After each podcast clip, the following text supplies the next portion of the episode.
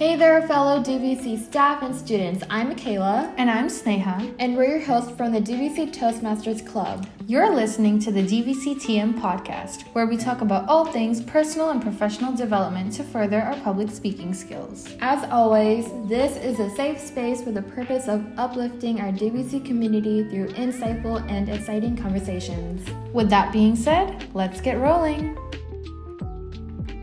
All right, so to start off the podcast, um, so why don't you introduce yourself, where you went to school or where you graduated from, what you're doing now, and feel free to mention your major too. Cool. Hey everyone, my name is Alec Li. Uh, I graduated from UC Berkeley um, in 2020, uh, where I studied business administration. Uh, I'm actually a transfer student. I went to Mission College, West Valley College, and Evergreen Valley College in the South Bay area. Uh, currently, I work as a business consultant uh, at EY. Nice, congrats. All right, so the second question is Since today's episode is centered around overcoming imposter syndrome, can you share what defines imposter syndrome for you and how you interpret it? And then feel free to throw in any personal experience if you feel comfortable. Yeah, so I define imposter syndrome as sort of the inability to believe that you earned your accomplishments or that you did so legitimately and just sort of doubting that your achievements are deserved um, right yeah. even though they even though they are. And this feeling of fraudulence that you know we don't deserve this uh, position maybe over someone else maybe when we got a promoted or something like that or got a job. And whether that be in school or the workplace or whatever environment you might find yourself in i think it's it's prevalent. And a lot of people end up talking about it. Or if they don't talk about it they feel it a lot. And I, I think there's no single answer as to why people feel imposter syndrome. You know it could be it could be outside your control and just that you don't feel like you belong due to external factors maybe uh, your background or the way someone looks honestly. And part of this is you know society trains us to sometimes deflect praise. Um, i don't know if you've uh, experienced this before but if someone you know, praises your work. You're just like, oh no, it was a team. Oh no, you like, put it down. You're like, oh no, it's not that yeah. good. It's like you, yeah, and, right? Yeah. A lot of people see that humility as a virtue almost, and sort of downplay their own achievements in a way. And I think this adds up over time, um, and can really get inside your head. Yeah, and I think you mentioned uh, some personal experiences, right? So, uh, coming as a transfer student, uh, I went from community college straight into UC Berkeley to study uh, business administration, and you know that was a dream. But that, but at the same time, like imposter syndrome definitely kicked in. Know, I started comparing myself to my classmates, and these classmates were at UC Berkeley since their freshman year, and now these classmates were the ones who had perfect SAT scores. They interned for companies already in their first two years at Berkeley. You know, they're part of these prestigious clubs in campus, and the list can go on and on and on. And all I saw in me was someone who got rejected to Berkeley before as a freshman. I worked a retail job and I went to community college. And now I'm thrown in the same classes sitting next to these quote unquote big shot continuing students, right? And, it, you know, this has followed me to the workplace.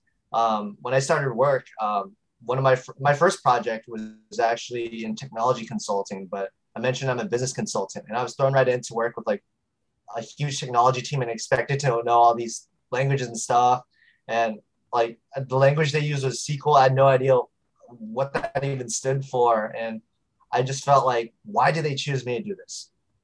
Why? Why me? I get here? Like, yeah, how did I get here, and why am I so behind? And I felt that I had so much catching up to do. But you know, part of the journey is just realizing that you're there for a reason, and you know, you should feel validated by that have you been able to overcome that imposter syndrome that you said you felt upon transferring? And if so, how did you go about this and which resources did you turn to, if any?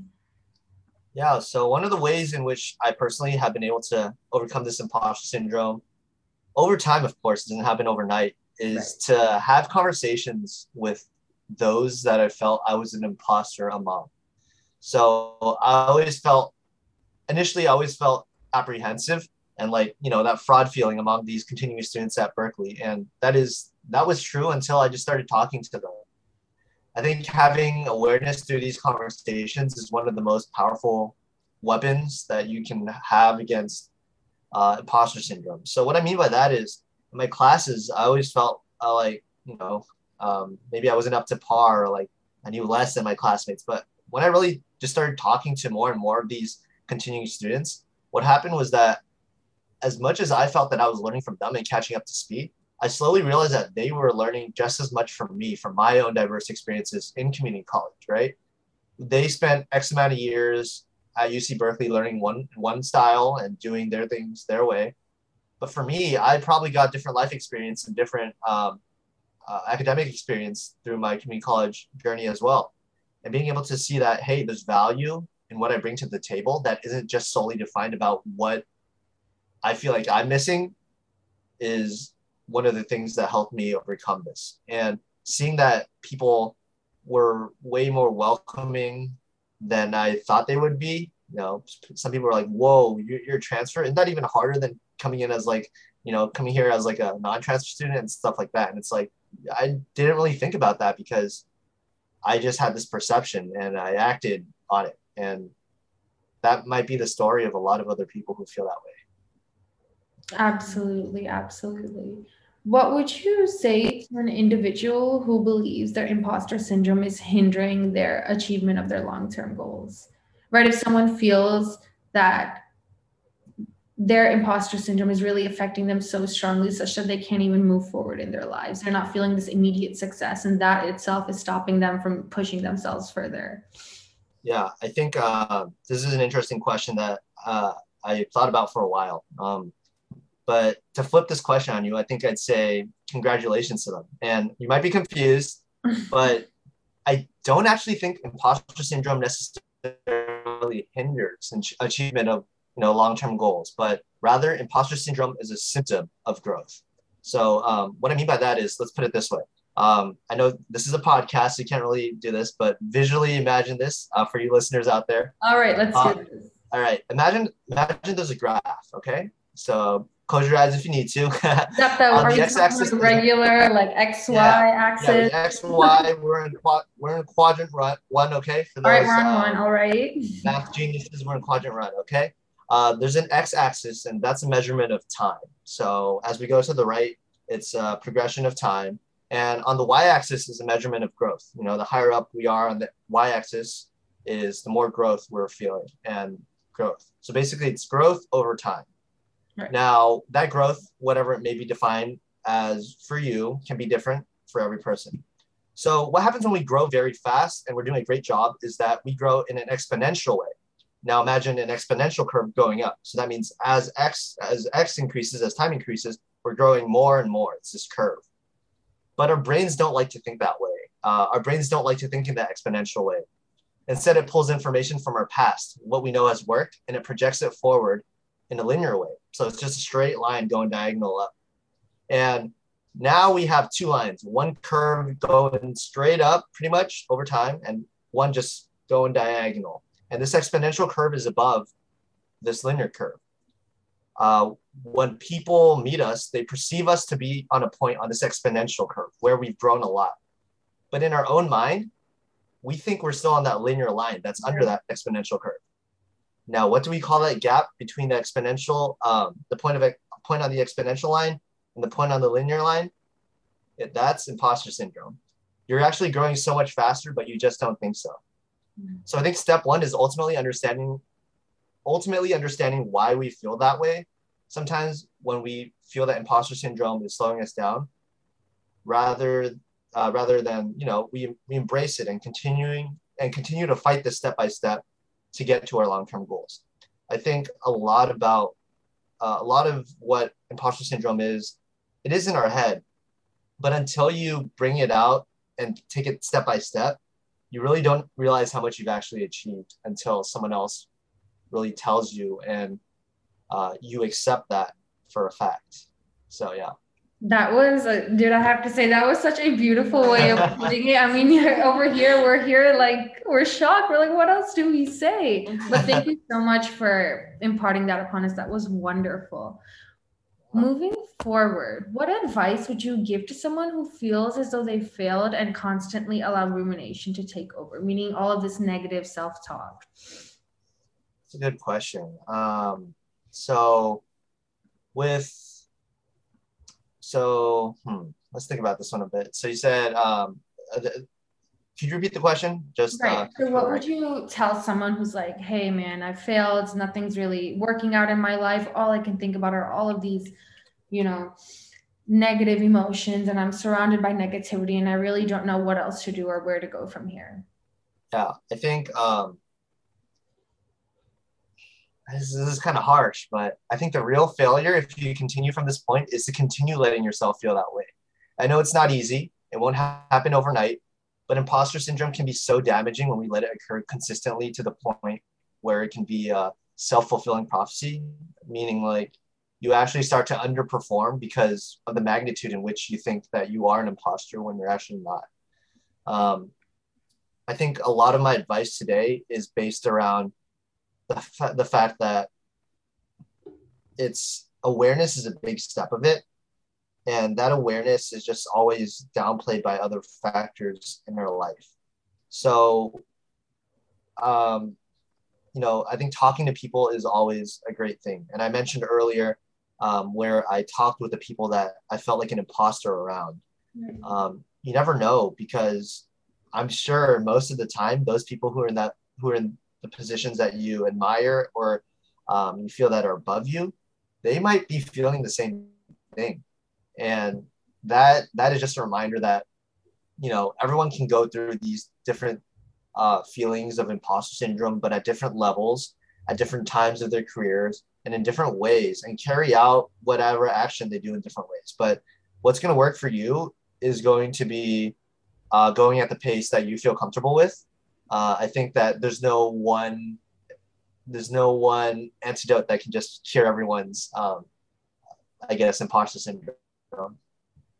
Right, and I also uh, think it's really important to note that beyond behind all of the surface level um, stuff and beyond like what you can see on the surface we're all the same underneath right? We're all human. At the end of the day we make mistakes. We all face different challenges to get to like you said you are a community college transfer into UC Berkeley, whereas when upon entering, you saw there were kids who were already there from their uh-huh. freshman year. And that just goes to show that we may all have a different way of doing things. And what one person defines as success for him or herself may not be the same in another person's eyes. So, so I exactly.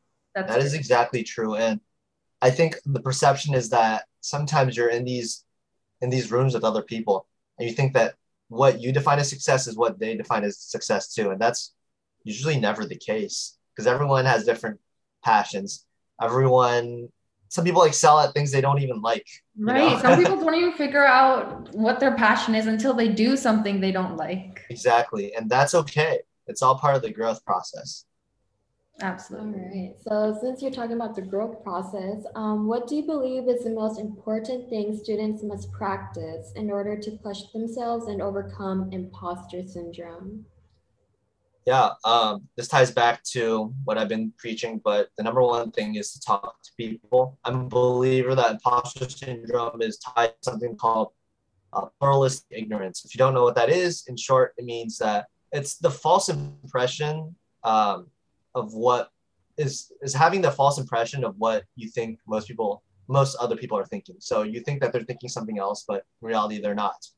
Uh, believing that you're in a minority when you're actually not um, more often than not, someone you talk to might have gone through the exact same feelings that you are. I think that um, the most important thing that students can practice is to uh, find ways in which you can build confidence. Uh, for me, it was doing business case competitions in college, and I can give some, um, I guess, context to that. Uh, coming into UC um, Berkeley, I really wanted to pursue consulting um, as a career path, um, and a lot of my continuing student peers, you know, they spent their sophomore summer doing participating in leadership programs with these firms and uh, interning at these boutique consulting firms. And I come in as a junior in the summer, barely even knowing what consulting is. I felt like I was so behind. And when I started to apply to these jobs, I felt that this imposter syndrome was even portrayed on paper because on my resume, like I didn't have these experiences, right? So I took it upon myself to create these opportunities to find ways to build my confidence and for me, that was doing these case competitions, which is um, basically a company comes in and they have they have a problem. You form a group and you sort of design a solution for them. And I started doing really well in the, these, and you know, I started getting my footing. And over time, I just continued improving my craft because it was something I was super passionate about. And you know, um, it just it just made me feel better, and it was in a way related to the career I wanted wanted to do. And eventually, it led me to to have more opportunities to showcase what I had to offer to these different companies. Uh, another thing that I think you people always forget as a student is you're a student. You have so much flexibility in the world. You can change your mind uh, on your major, and the next day you can be something else. And you're able to take so many chances because there's such a flexible backbone in becoming a student, right? You you're not working yet. You have time to experiment. So take that time, take those chances in which you really want to explore something and see if things are for you. Another point I, I have on this is that uh, more like something you want to practice in your mind is uh, this analogy um, of imposter syndrome. I think a lot of people feel like when you feel like imposter syndrome, you're hiding behind maybe a mask, this giant mask that everyone just sees that mask. And we think people look at us and they see that mask that we hide behind that facade. But the reality is that this mask this mask is just something we make up in our unconscious mind and it doesn't exist when people look at us. I think people really see us for who we are truly already. And you know they're smarter than we think um, and they don't see this facade they see us for who we are already and from there people will either accept you or they won't but at the end of the day i don't think it matters because you should have the confidence to pursue what you want regardless of what people think of you Right. That That this was as we as we come to the end of our conversation, I think this is even a great segue into our end. Uh, do you have any parting words you'd like to give our community here at DVC? Yeah Maybe even a summary of main points that you covered today, or anything that you'd like to tell us here. Not even DVC, just community college students in general. yeah i actually have a lot of points should i just go through them like Oh, let's hear it. We love it. This is what we're here for. yeah um there's a there's a little framework that um i i use for myself in my head when you know i go through when i go through or someone else goes through and they come to me they feel like they've lost motivation for their you know academic or professional careers um, i think it's important when you feel imposter syndrome to do a few things it's you need to isolate the emotion from the problem and sometimes take a look at it from a logical perspective um, from a logical logical perspective, you might want to explore the awareness of why you think you might be quote unquote failing, whatever that might be in. Um, and sometimes the passion and motivation behind why you do something isn't the hard part, but it's the execution and the hardships that come with that execution, right?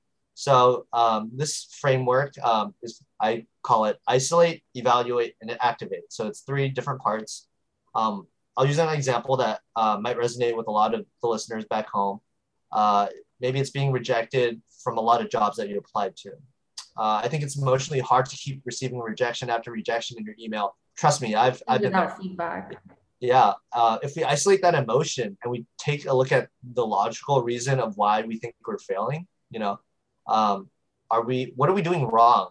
Is there something that we can improve in? That's the evaluate part. After we isolate it, we evaluate. Do your research, figure out ways in which you can improve, talk to people.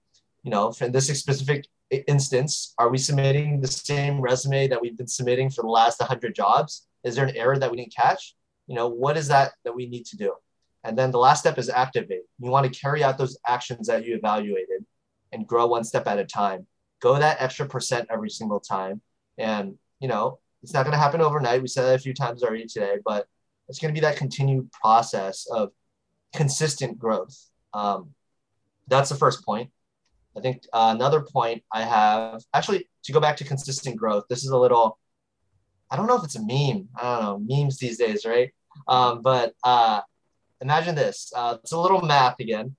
If we take one and put it to raise it to 365th power, what do we get? Oh well, guess I never know that. We get one. Yeah, we get one, right? So one is our normal. Now imagine if uh, every day that each exponent is um, you know representative of one day. Instead of one, we do 1.01. Every day we just do that 1% more. So If it, we it put keeps 1.0 increasing, it's just gonna keep. Yes, and it, it keeps increasing exponentially. We get 37.8. No, that's a 37 times increase by just putting that 1% a little more every single day of the year. But it's also a reminder that we have to be consistent in our efforts to at least stay to the normal. Uh, because what happens if we take away that 1% and we do 0.99? 0.99 raised to the 365th power is only 0.03.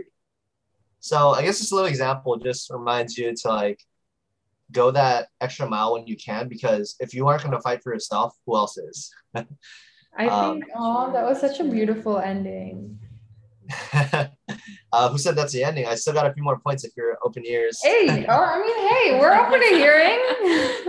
Awesome. like- Yeah. Hope, hopefully, I, ho- hopefully I don't bore you by the end of this episode. No, But we're I feel loving like this. We're loving this. whenever I give advice, it's just a culmination of everything that I've heard before. Um, and just sort of like I, I read some leadership books, I watch some like you know inspirational videos, and just sort of like had this idea of like, hey, hey, here are some quotes that are that are good that you should give to people when they come to you for advice. So words Yeah. of wisdom, we love yeah, it. words of wisdom. I should write a book and you just should write a book. You know? Why not? Write a book. Do that. Yeah. Okay, so the next one is thief is a comparison of joy. Um, you know, I I I'm guilty of this, but comparing myself to people that I feel like are my peers and saying, "Hey, they got the job and I didn't," or like they scored high but I didn't. You know, you should instead of looking at the fact that you didn't do as well as somebody else, and whatever measure that might be, that might not even be valid.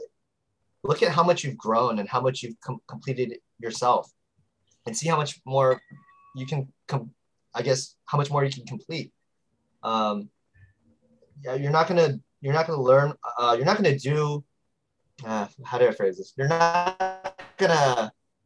Well, I guess you could learn more by looking at others, but you're gonna be in such a better mindset if you appreciate how far you've come yourself and what you've done uh, before taking a look at others.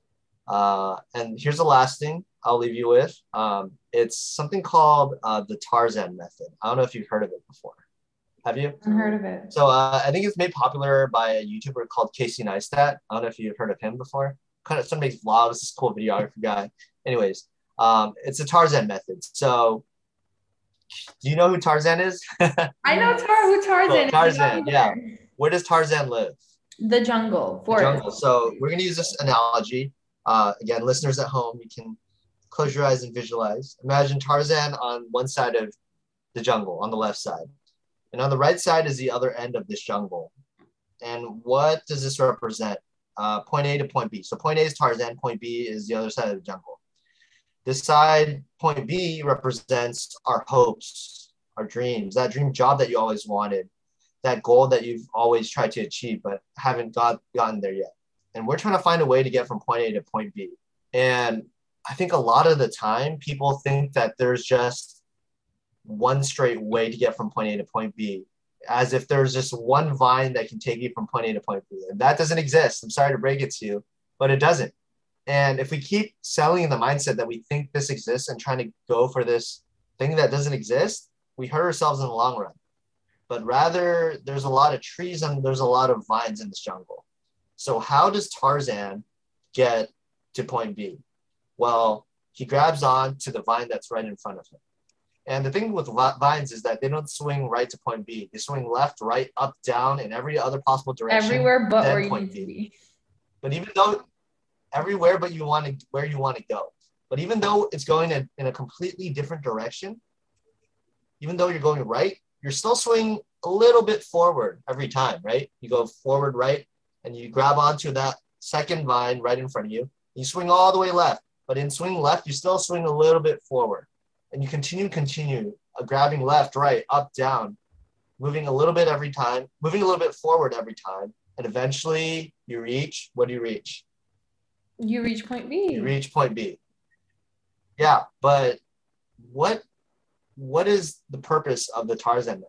I think the Tarzan method is going to tell you that even though you reach point B, it's the left, the rights, the lows, the highs that you've gone through, which really matters. Because sometimes by the time we reach point B, we've explored so much on the journey there that what we truly want has been figured out before we even got to point B. And that might just shift the whole narrative and that sometimes we think we know what we want but until we try every other possibility, we don't know yet.